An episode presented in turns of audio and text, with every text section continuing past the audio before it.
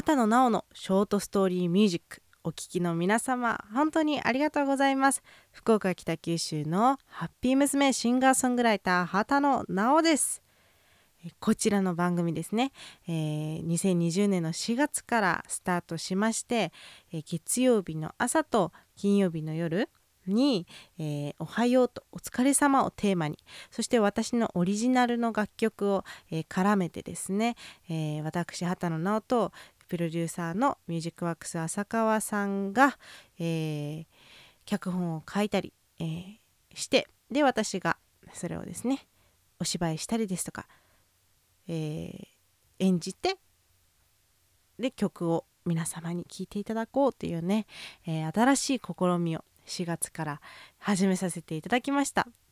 ででも結構だいぶ好評で、えー、こんな一面があったんだって、えー、言っていただけるのでね私たちもいろいろ試しながらなんですが、えー、これからねどんどん成長していくと思うので どうぞお楽しみに。そしていつもは、まあ、ドラマ仕立てなんですけれども4月は私の「成長痛」という歌と一緒にショートストーリーをお届けしてまいりました。で今日はドラマ仕立てではなくて、えー、私がね今まで感じてきたことだったり今思っていることを成長痛に絡めてお話ししたいなと思います。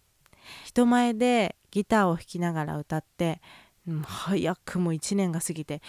ね今アーティスト2年目に突入したわけなんですが、えー、今でこそこの言葉が使いたいだったりこの思いを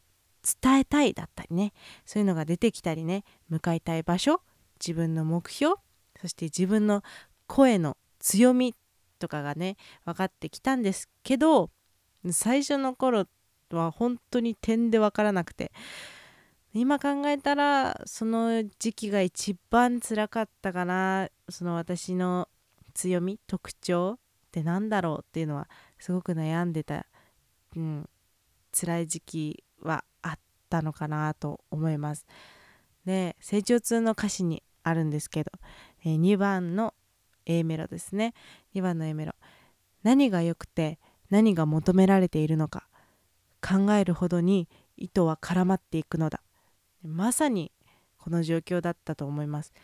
あのもちろんねアーティストを続けていくっていうかいろんな経験をしていく中でもちろんあります。何が良くて何が求められてるんだろうっていうのが。でもその質が内容がどんどんね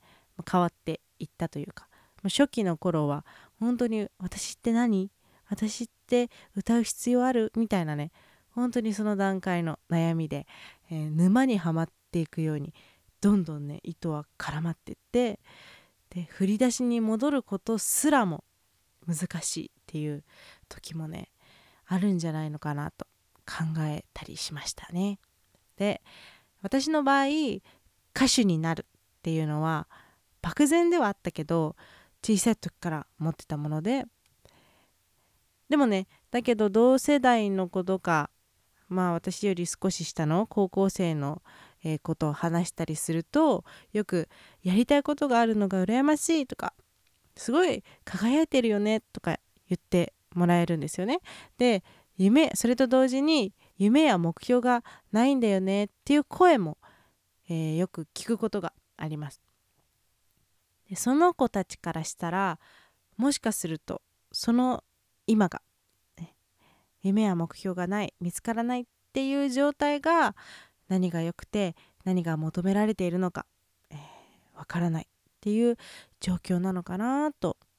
思いました。私が自分の強みだったりやりたいこと目標に気づけたのはやっぱり人との出会いでした、えー、今一緒に活動しているミュージックワックス浅川の浅川さんねマネージャーでありプロデューサーでもあるんですけれども、えー、が引き出してくれた部分が大きくてでそのね引き出し方もものすごく絶妙であのこれだよって提示して、えー、言い聞かせるっていうことはね一度もなくて、えー、気づかせてもらった、うん、自分で気づくように促してくれた。導いてくれたっていうのが一番近い表現かなと思いますね。できっかけは人それぞれだと思うんですけど、えー、ひょんなことが人生を大きく変えたりすると思います。そして、いい成長には必ず痛みを伴う。でもそれは絶対に絶対に素敵な痛みだから私自身もこれからもっともっとたくさんの成長痛を経験していきたいなと思います、えー、4月から始まったこちらのポッドキャスト畑野直のショートストーリーミュージック。手探りのことも多いですがこれからもいろんなね挑戦をしていきたいと思いますので皆さんお楽しみに。畑野直 .com もチェックよろしくお願いします。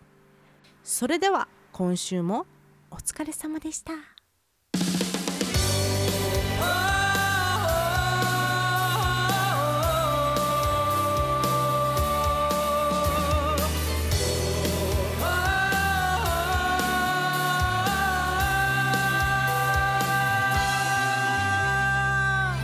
訳も分からずこぼれた涙はきっと。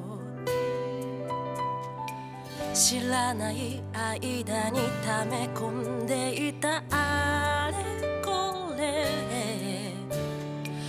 いつからか本当の自分を隠して。好きだったあのスニーカーも履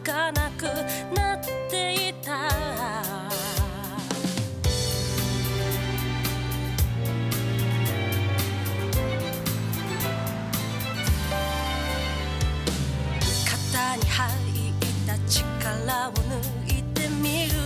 ことは簡単に見えて少し難しいのだ。張り詰めた私に染み込んだこと。